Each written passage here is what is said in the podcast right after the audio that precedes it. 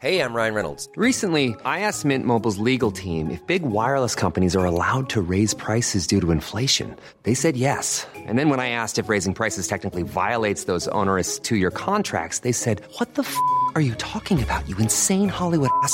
So to recap, we're cutting the price of Mint Unlimited from $30 a month to just $15 a month. Give it a try at mintmobile.com slash switch. $45 up front for three months plus taxes and fees. Promo for new customers for limited time. Unlimited more than 40 gigabytes per month. Slows. Full terms at mintmobile.com.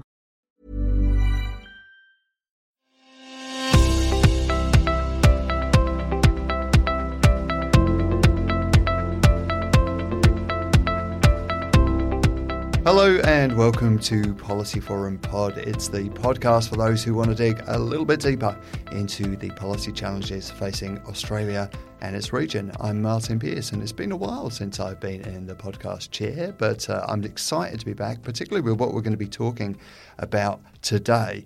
Uh, Policy Forum Pod is produced at Crawford School. We are the region's leading graduate policy school. You can find out more about Crawford at crawford.anu.edu.au. And with me today, co hosting, is Sue Regan. Hello, Sue. How are you? Hi, Martin. I'm doing well, thanks. What have you been up to recently? Oh, well, I'm in that final stage of writing my PhD thesis, so um, I've been busy at that. It flatlined for a while, but I'm, I'm back into it now and it's going well. The last leg. So, how many words are you up to on the thesis? Oh, I've, I've kind of got too many words, which is part of the problem. I'm kind of, yeah. We have a competition here at ANU called the three minute thesis, but uh, three minutes is a bit too long. Can you summarise your thesis for us in 15 seconds? Uh, my thesis is about how evidence gets used in public inquiries. Wow, that wasn't even close to 15 seconds. I love it. Very efficient. Well, today we're going to be talking about something that should be a key part of policymaking, but instead it's too often overlooked by decision makers, and that is talking to the people who will actually be affected by the policy. And we've got with us today an expert on community engagement who will hopefully help us understand how communities can lead change in their own right and how policymakers can build partnerships and foster strong citizen leadership and at the end of the day deliver good policy. That's right, Martin. Our guest today is Paul Schmitz. Paul is the senior advisor at the Collective Impact Forum and he's the first innovation fellow in residence at Georgetown University's Beeck Center for Social Innovation and Impact. He's recognized as one of America's most influential nonprofit leaders. He writes and speaks frequently on social innovation, civic participation, diversity, and community building, and has served on President Obama's transition team and the White House Council on Community Solutions. Yeah, so he's a great person to talk to about community engagement. I'm really looking forward to hearing what he has got to say. But before we get to that, a reminder that we are really keen to get your thoughts on this or any of our podcasts. You can reach us at APPS Policy Forum on Twitter, Asia Pacific Policy Society on Facebook, or go old school and drop us a line on email where we are podcast at policyforum.net. We really look forward to hearing everyone's thoughts. But for now, let's meet our guest. Paul Schmitz, many thanks for joining Policy Forum Pod. Great to be with you. I'm keen to dive into community engagement, but I have to ask first, as Sue mentioned in your bio, you were a social innovation advisor to the Obama White House. What did that role involve, and what was it like working for Obama? Yeah, so it goes back further than that. I actually began uh, in the 90s. Uh, I helped build an organization called Public Allies, and actually, the, one of the other co-founders of the organization was Michelle Obama. And Michelle and I worked together back then and cut our teeth on community engagement and leadership development together.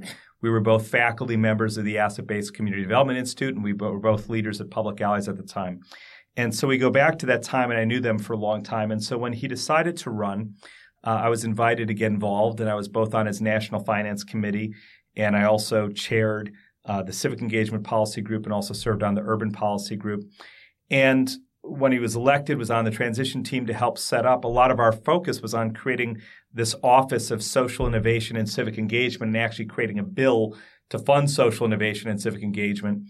And so during the transition in the early part of the administration helped set up that office and helped pass a bill uh, the, the uh, ted kennedy service serve america act and others. And so uh, was deeply involved in a lot of that work and worked with that office. I chose not to move to Washington and work there, um, but worked uh, actively with the White House and eventually was part of something called the White House Council, for Community Solutions, which was part of the Domestic Policy Council. And our job was to find how communities were solving problems and help figure out how to kind of grow practices that actually solve long term, kind of wicked and tractable problems. It sounds like the White House was fairly well advanced in their thinking with this, but you're on the outside now. What's your take on the Trump administration's approach to community engagement? Have they kept up the same levels?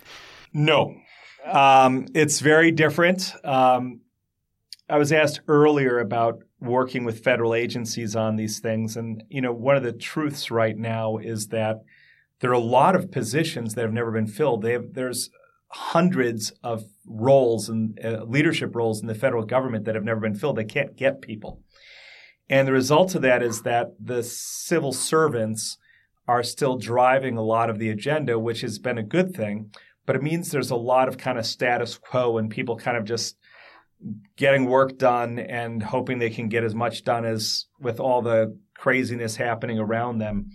And so what we're seeing in a way is is is that you know there's no real innovation happening or real shifts and change happening at the federal level right now as much as there's a lot of status quo um, amid all the craziness uh, and shock around so many other things. So it's more a kind of maintenance of business as usual. For a lot of agencies and programs, I think that's the case. Um, but it's uh, I, I, consider myself somewhat in exile from Washington, so I'm not as plugged in as I used to be. I'll be plugged in again someday. Okay, let's dive into community engagement. And I want to start with what is an obvious and probably stupid question, but why do we need community engagement anyway? What's actually wrong with a top down approach to policy? So I think the challenge is that so often when we think of solving problems, we look at what we're doing and, and I'm going to use an example of a city that had one of the highest infant mortality rates in the country. The top down approach has led to lots of programs and funding and support for things in that city. It's not, there's not an absence of programs, but the reality is it's still citywide has the work. They have all these great programs with outcomes being funded by academics and funders and people with expertise. But year after year, the headline is the same. It's the worst result overall. And so what we've made the mistake is assuming that because people have credentials, they know more than the community knows. And what we find is that if we really want to move that issue in this given city, there are about 28,000 women of childbearing age. Well, and only some of them are actually uh, at high risk. And if we can focus our efforts at, but the reality is no program can get to all those people. You can only get to them through families, friends, and neighbors. And so if you don't have a community engagement strategy, you can't solve that problem. And I think so often the place where we hit a wall in solving social problems is the recognition that it's often people helping each other and people helping themselves that are part of that effort. And when we rely only on top down solutions, we miss all of that work that actually is what can move things to scale. If I'm trying to improve children's uh, uh, test scores in education. There's stuff that happens in the classroom, but you have to hit the home too. So community engagement is about how do we get families and parents and others to support kids during the out of school time.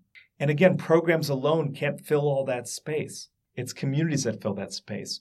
So I think we have to move from community engagement as something nice to understanding as something necessary and to recognize that it's not about uh, just giving us advice and counsel on how to do programs.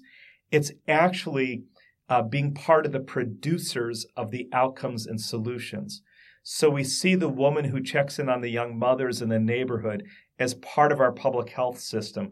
So we see the man who watches the kids on the playground after school every day as part of our youth development system. And we understand that people aren't just there to advise us, that they're actually already producing outcomes in their communities every day that we don't count because they're not in institutions. Community engagement as a term gets thrown around a lot as a bit of a, a buzzword. Yeah. Um, you know, many politicians pay lip service to it by claiming that they've uh, involved the community, um, when in fact it may just have been a, a single public hearing where they've told the community about a decision that's perhaps already been made. Right.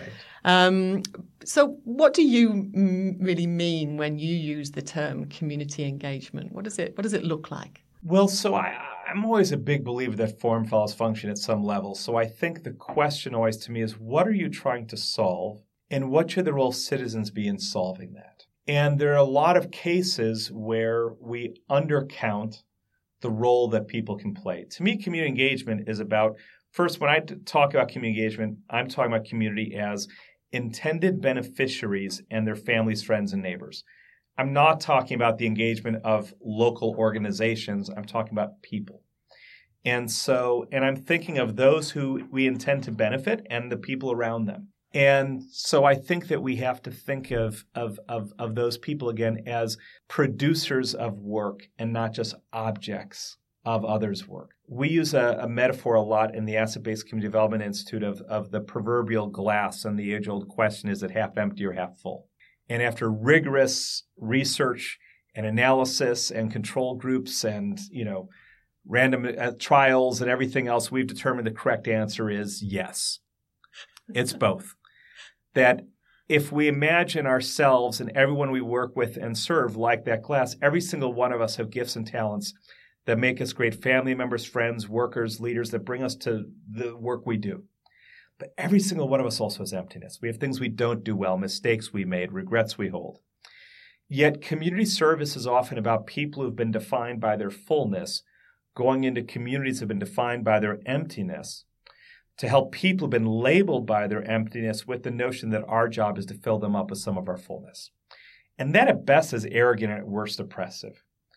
And I think if leaders can always be able to see, even when they're seeing an individual or community's emptiness, to find that fullness, to find those women who are helping each other, to find those men who are helping the community, to find those elders who hold the community history, whatever it is, but to find those assets and build on that. That's where you start people I say, well, how can you find people? I'm like, go find out when the mass ends every week at the church in that town and stand in the parking lot and look for the gossips. There's where you start. Or after a school meeting, like there are people who are naturally leading and carrying information and connectors. You can find those people and see those assets. But if you're only thinking of seeing communities based on their needs and problems, you'll miss all of these wonderful people and things that they're doing. In a, an article that you co authored, I think in 2016, you used the example of the Newark public schools in America as a lesson in how not to undertake a, a, social change project. Um, could you explain that example for the benefit of our listeners? Yes, there's a wonderful book called The Prize about it, but uh, and I'm forgetting the author, but the um, basically uh, Mark Zuckerberg, the founder of Facebook, met uh, Cory Booker, who was then the mayor of, of, of Newark, and Chris Christie, the governor of New Jersey. And he was wanting to do something in education, and Newark is one of the most distressed and disadvantaged cities in America. And he was so inspired by their leadership that he agreed to give, I think it was 100 or 120 million dollars to help support the school system there and they announced it on the Oprah Winfrey Show with Mark Zuckerberg and Chris Christie and, and Mayor Booker sitting there on the Oprah Show announcing that Zuckerberg was going to give $120 million to the Newark schools. That was the first time the community heard about this. Then they needed matching dollars, so they got all these rich financiers in New York to give another $100 million and created a board made up almost all of people from California and New York to oversee the money coming in to fix the Newark schools which with they hired consultants at $400 an hour to help them develop plans and strategies around how to do it and spent the first several million on that. And what happened was the community said, no way. And actually, it's a longer story, but they blew up the process. And it's tragic because that, those resources could have done a lot of good. But it was an example of they did nothing to listen and engage and understand and work with the community to fix the problem. It was an imposition of solutions from outside the community. And the next grant, the next time the Zuckerbergs did that was in Palo Alto, California, East Palo Alto, a very poor community, and then another $100 million to education. But this time they spent a couple years listening to teachers, listening to families, listening. They learned their lessons. But again, it's that example of if you're trying to change a system, systems are people. It requires the people in those systems to change. And if you're not engaging people who are going to have to be part of the change to be part of the change, then you end up doing something to people that they're going to inevitably resist. Can I ask there? I mean, why was it that the community rebelled against it? I mean, obviously there is a kind of a top-down approach, which, as we've heard, is obviously not ideal. But in that particular instance, what what happened in the community to push back against that? So I mean, there were a lot of protests. There were a lot. I mean, it was they were they were throwing people out of office in elections. There were a number of things that happened uh, that led to that. But a lot of it was um, that the decisions about school closings, about curriculums, about busing, about where people go, all these things were being made by people who had no connection to the community and no accountability to the community. They were accountable to a board of funders that sat outside, not to the community. And they were making decisions that had vast consequences in people's lives that people had no participation in. And so that's really what drove that into the problems it had. And, and it was it's a very sad case because of the need and the way that could have worked. And I don't know that all of the decisions were the wrong ones, but it's that the fact that they were imposed from outside rather than emerged from process in the community is what led that to their to them not working. On the flip side, what's one of the best examples of community engagement that you've come across? Well, I think the coolest example is the Family Independence Initiative, uh, uh, which was created by a named Mauricio Lim Miller.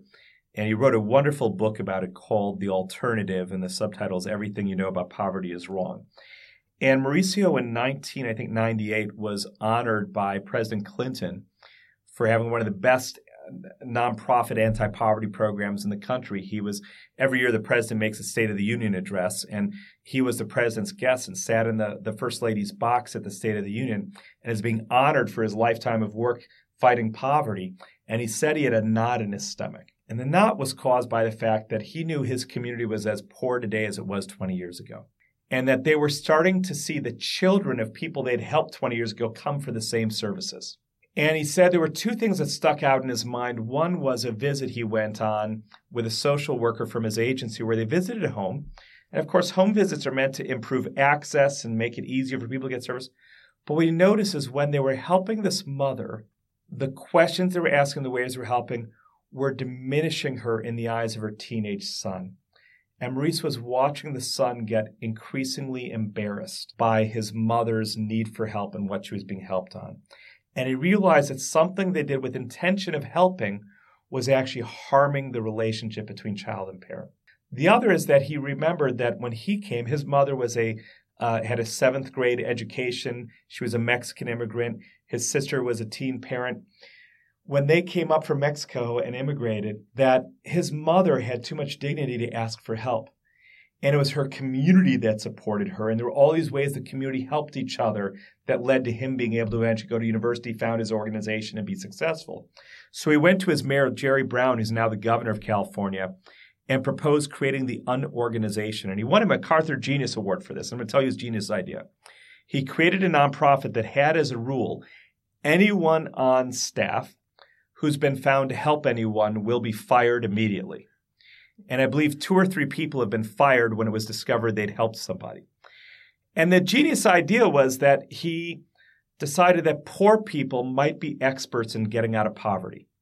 So every family in the communities that had the program, every family was given a laptop and paid, I believe, $50 a month to input data on their lives, their bank statements, their mortgage statements, their kids' report cards. And then they worked with each other in as neighbors and friends to come up with strategies that would help them get out of poverty.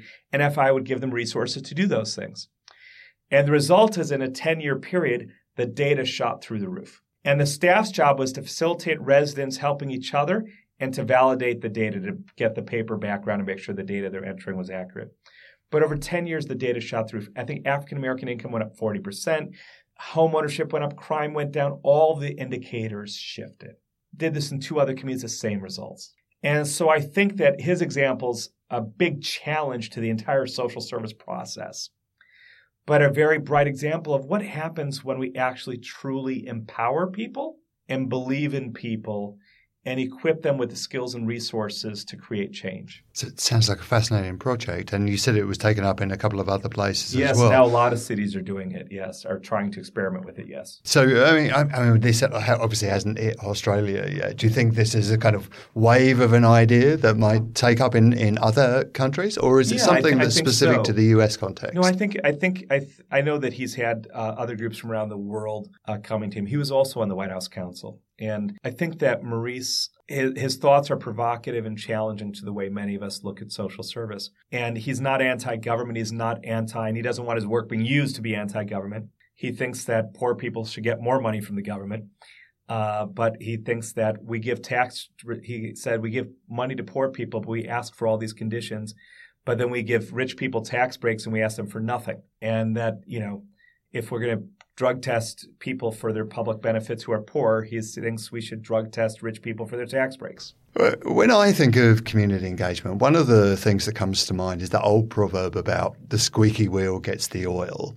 Mm. In other words, it can be very easy to simply pay attention to the loudest voices in a policy conversation, mm. even though these are the people likely to have the sort of strong vested interests. Mm. How can policymakers get around that type of problem? So I think the question is always thinking about.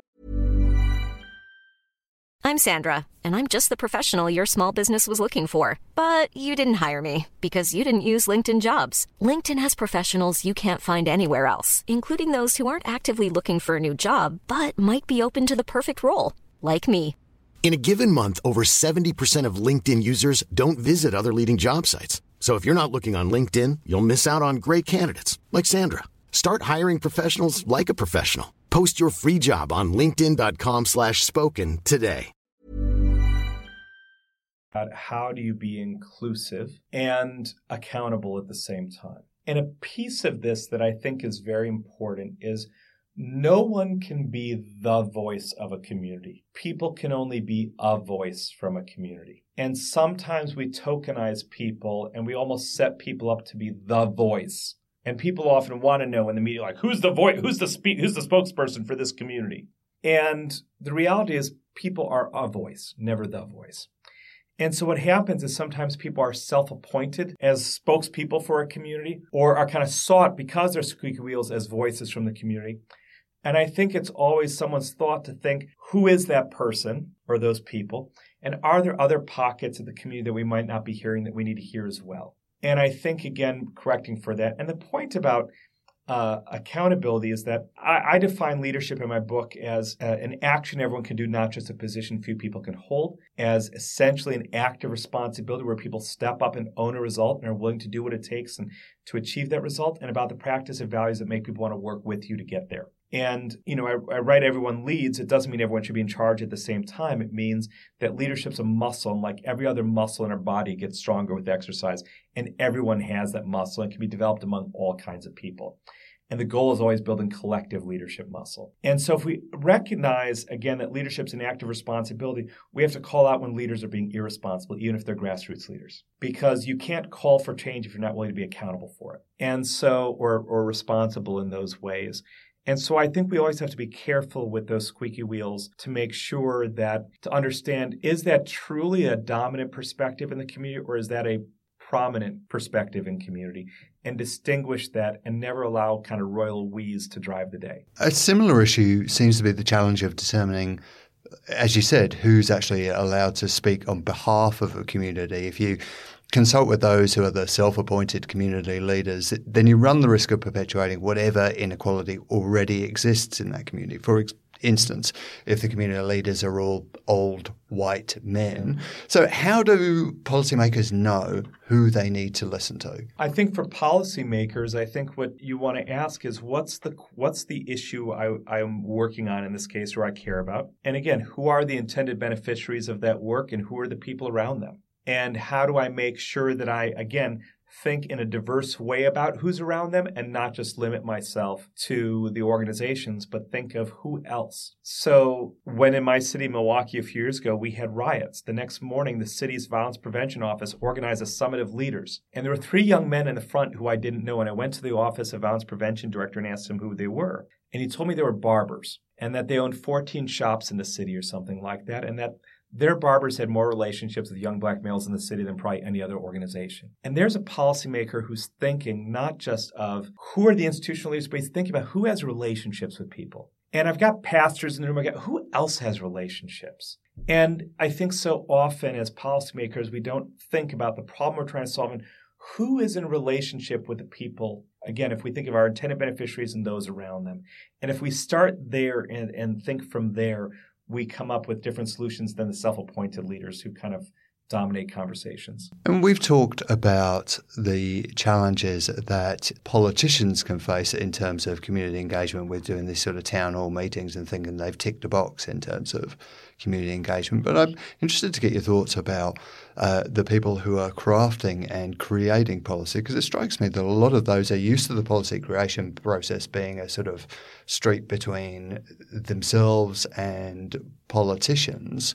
Do you get any kind of pushback from the people who are crafting policy in terms of this kind of more direct community engagement that you're advocating? Yes, because top down is faster and easier, and people are busy, and it's hard and sometimes people express anger and they're frustrated. And you have to sit through and listen that and be patient with that. And I'd rather just sit in my office and write the damn report and be done. And which is easy because I'm not affected by it. If the policy doesn't work, my life doesn't change. And so I think that it is harder, but it's more just and it's the right thing to do, and it will get you to a better solution. One of the processes I've been big on, and Kerry uh, from from Collaboration for Impact, who's one of my hosts, uses also, is that is this notion of doing data walks where you bring a community together, you bring leaders from organizations and residents together, and you put a curated set of data up on the walls in graphical form everyone can understand, and have people together in pairs walk through and look at it and talk about it.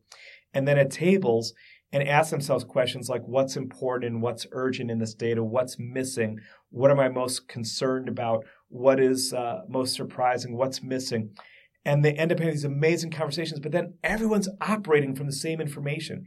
And then you start working on what are strategies to solve problems in our communities. And everyone's operating from a same base of information that they've all absorbed and expressed and talked about with each other. Versus what usually happens is someone comes and does a forum where they present data on slides that half the people fall asleep during, and no one understands the language. And at the end of it, tell them, here's the solution but creating these more inclusive planning processes that can really engage people that again can still be data driven you can be inclusive and data driven you can be inclusive and accountable. People often hold those as opposites that if you give up power it means giving up accountability. No you can give up power and hold people accountable. So it's not opposite. So I think it's about doing that and recognizing that if we do that, we can create better solutions. How are new information technologies changing the way that we engage with communities? I'm, I'm thinking here not just about social media, but also the rise of big data, crowdsourced information. Are these new technologies enabling community engagement? Or, I mean, as you've you've kind of touched on, will they just enable policymakers to pursue data driven top down approaches? Again, I think tools are tools and it's all about how you use them. People always say, well, Facebook and Twitter and things mean that people just are armed. Well, I went to a protest, got arrested, and spent 27 hours in jail because of something I saw on Facebook because I saw people were going down to protest something in my city. So I don't I wasn't sitting in my armchair hitting like actually got off my chair, went downtown, and didn't know I was going to be arrested and spend 27 hours in jail. It was a police brutality case, but it was um, a result of that. And so I think tools are agnostic, it's how you use them. So I've seen people use data tools and survey tools and all sorts of things in ways that accelerate community engagement. I've seen people use social media in ways that do that. Um, so I don't I don't hold a view of them as positive or negative. It's how you use them. I think the main thing is that they should always be something that they're never a substitute for true engagement, but they can accelerate and support engagement. And if we think we can create shortcuts to engagement with technology, I think that's a problem. If we can use it in ways that enhance engagement, and sometimes because we're often trying to engage people who have children and jobs, so they're busy. And sometimes technology can help facilitate some of the work so that they only have to show up a few times because that's hard. And you can get more people engaged. So I, I think, again, it's a tool that can be really helpful, but it's not a cure all or a substitute. Paul, if you could leave policymakers with one lesson about community engagement, what would it be? I think the lesson is if our work in policy is about solving problems, recognize that if at our tables when we're making policy, if we don't have people who live or have lived or have family members live in the communities we're trying to target resources to, if we don't have lived experience or our family members don't have lived experience at our tables who are making these decisions,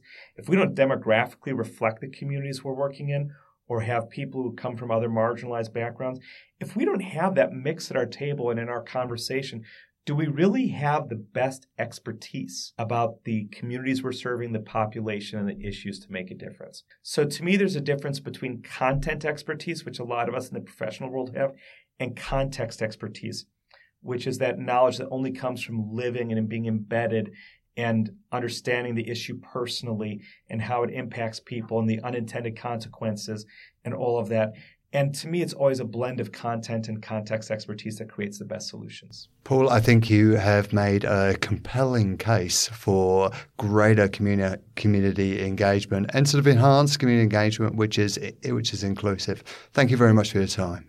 Thank you. It's uh, this is my third time that Collaboration for Impact and, and the local Community Service Association New South Wales have brought me here, and uh, I've just loved visiting Australia. And there's a lot of wonderful work happening here and a lot of wonderful people. So thank you. Well, you're welcome back anytime, and I'm sure our communities would welcome your engagement too. Thanks, Paul. Paul Schmitz there, and thanks again for his time and insights. And if community engagement is something you'd like to learn more about, why not check out Crawford School's Master of Public Policy with a specialisation in policy communication. It's a degree that will teach you all about policy advocacy and public engagement in both theory and practice, and it can really sharpen your communication skills in the contemporary public policy landscape. So, Community engagement is no doubt relevant to your work at the Institute of Public Administration Australia and perhaps in your previous work on housing, employment, and poverty in the UK. What did you take away from that discussion? Yeah, I mean, a lot of it resonated with current debates and emerging practices here in Australia in relation to governments wanting to engage more uh, with communities. I think there's increasing realization that that's how you get better outcomes. But I was, you know, really struck by what Paul was saying about how hard it can be and how easy it is to have to have a, a top-down approach to policymaking. So yeah, you know, it resonated here, but some of his examples I think uh, were fantastic and really not happening yet here in Australia nor in many other countries. Where do you think Australia is down that road towards better community engagement? Obviously, it's an issue that policymakers wanted to do, but like you say, there's some kind of reticence to actually put it into practice. How far advanced down the road is Australia? There seems to have been a lot of uh, developments in the in the last decade. Um, I think it's you know, increased in terms of the extent of community engagement going on. And I think we've learned a lot of lessons about how to do community engagement better. There's a lot of work being undertaken under the, at the moment under the banner of co-design, you know, where you really work alongside the public and communities in designing policies and practices. You know, some of that's rhetoric, but there's also some really good practice happening there as well. So, yeah, it, it, feels to me that there is, you know, some very positive developments happening here in Australia. Is there a particular um, example of co-design that you think is working really well that you might be able to? Well, I mean, right here in Canberra, the ACT government has done some really good co-design in uh, developing social services, and that process, you know, has gone right from engaging people right at the very start of a new service and taken it all the way through and continue to engage people through the implementation process. So yeah, there's some there's some good examples around. Well, I thought it was a really provocative discussion, and it identified some of the challenges as well as some of the clear benefits from uh, enhanced community engagement. Well, you've heard our thoughts, but what about you, listeners? What did you think of that? Let us know. We are really keen to hear from you. You can reach us at APPS Policy Forum, Asia Pacific Policy Society on Facebook, or just drop us a line on email podcast at policyforum.net. And additionally, if you've got any suggestions for what we should cover in future episodes of our podcast, please let us know. We've got the capacity to bring in world leading expertise across a range of policy issues. So if you drop us a line, you could help shape the conversation. You can also comment directly on our website, policyforum.net, where we've got a smorgasbord of policy delights, by which I mean short opinion pieces on policy issues across the region. And I'd like to highlight a few comments over the last week which have come in across our various platforms. So, for those of you who haven't heard, our sister podcast is called The Brief, and it's a short snapshot of today's policy landscape. And on Monday's episode, Edwina Landale uh, looked at the issue of homelessness. The episode was called Too Close to Home, and she did an interview with the demography scholar James O'Donnell. And it was talking about why a country as affluent as Australia still struggles so much with homelessness. And on Twitter, James, a different James, wrote, We need more demographers tackling difficult population issues such as homelessness. Great job.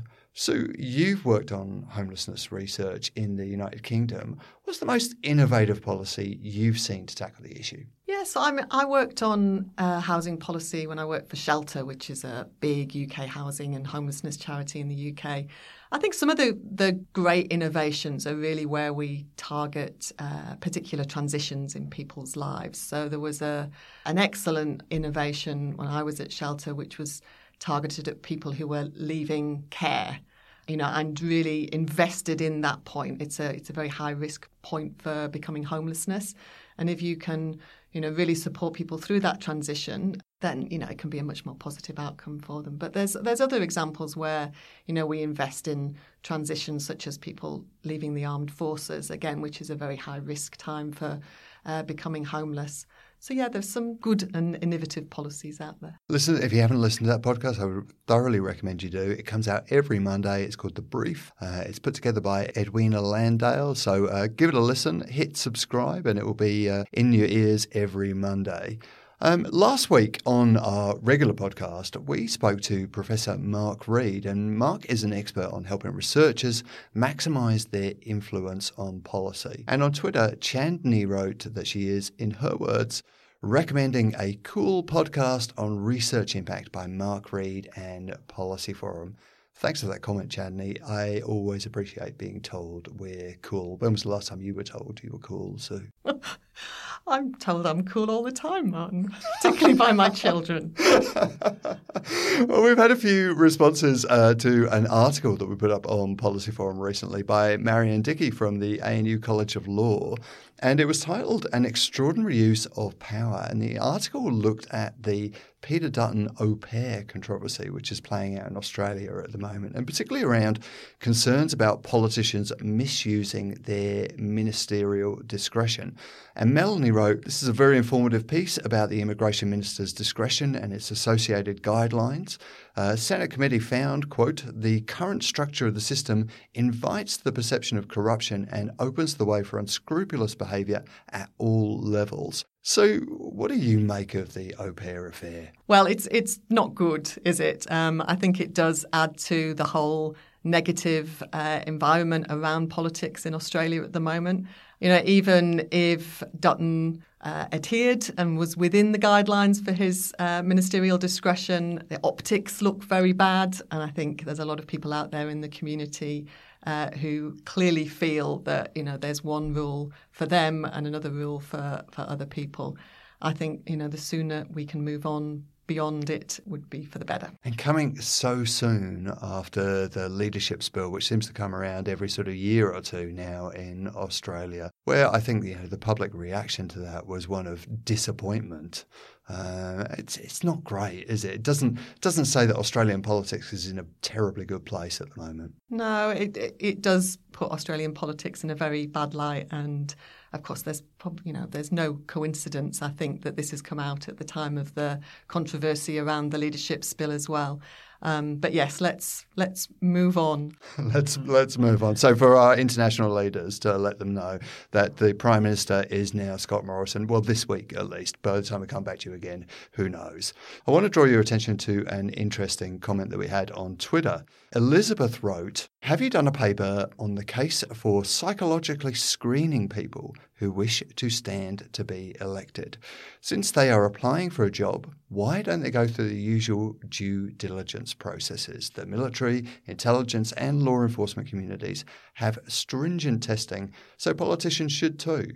What do you think of that idea, Sue? Should elected politicians need to undergo psychological screening before they stand for office? I mean, I think we have enough prob- problem encouraging people into politics already. So putting another potential barrier in place, you know, might not be a great idea. You know, you'd like to hope that our politicians would all pass the psychological screening so we wouldn't worry about it. But I think that I can certainly think of some individuals that might not do very well in a psychological test. you'd like to think they might pass. I, I, think I would suspect that actually the talent pool left afterwards might be somewhat diminished. Indeed. Uh, so, on another issue, we had a comment from Patricia in response to an earlier podcast with Quentin Grafton and Sarah Wheeler. And that pod was titled The Paradox of Irrigation Efficiency. It was all about how our policies intended to increase efficiency and therefore save water could in fact be doing the exact opposite. Very interesting issue. And Patricia commented the law of unintended consequences. But have to say, I've always wondered about this. Is there a similar issue in some cases with household water efficiency? It's a good question, I think, Patricia. And there's probably a lot of areas of public policy where there are unexpected and unintended consequences. So, thank you to everyone who has commented or sent us emails or uh, tweeted us about this. We really appreciate the feedback. So, please do keep them coming in. And if you enjoyed this podcast and if you're still listening, I presume that you have, perhaps you might want to leave us a quick review on iTunes. It only takes about 30 seconds. All you need to do is find that fifth star. That's what you're looking for. It'll be a big help to us in getting the word out about this pod and helping us have a bit of an impact of our own. Uh, so we'll be back next week with uh, two podcasts. On Monday, The Brief will be back, and we'll be looking at the issue of oppressed minorities in China, particularly the Uyghur. Uh, and then on Friday, we'll be back with our regular podcast, which is a mystery podcast because we haven't planned it or recorded it yet. So who knows? Perhaps you've got an idea. You might want to let us know. But until then, from me, Martyn Pearce, cheerio. And for me, Sue Regan, bye for now.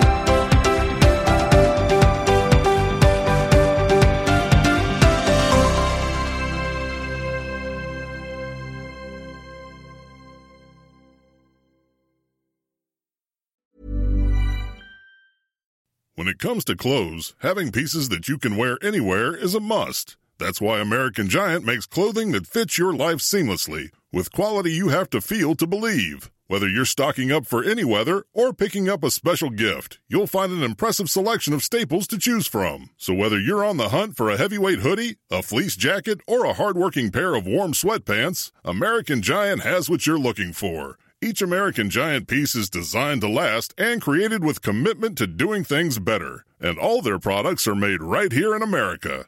Because keeping things local ensures the kind of quality you'll feel and appreciate for years to come.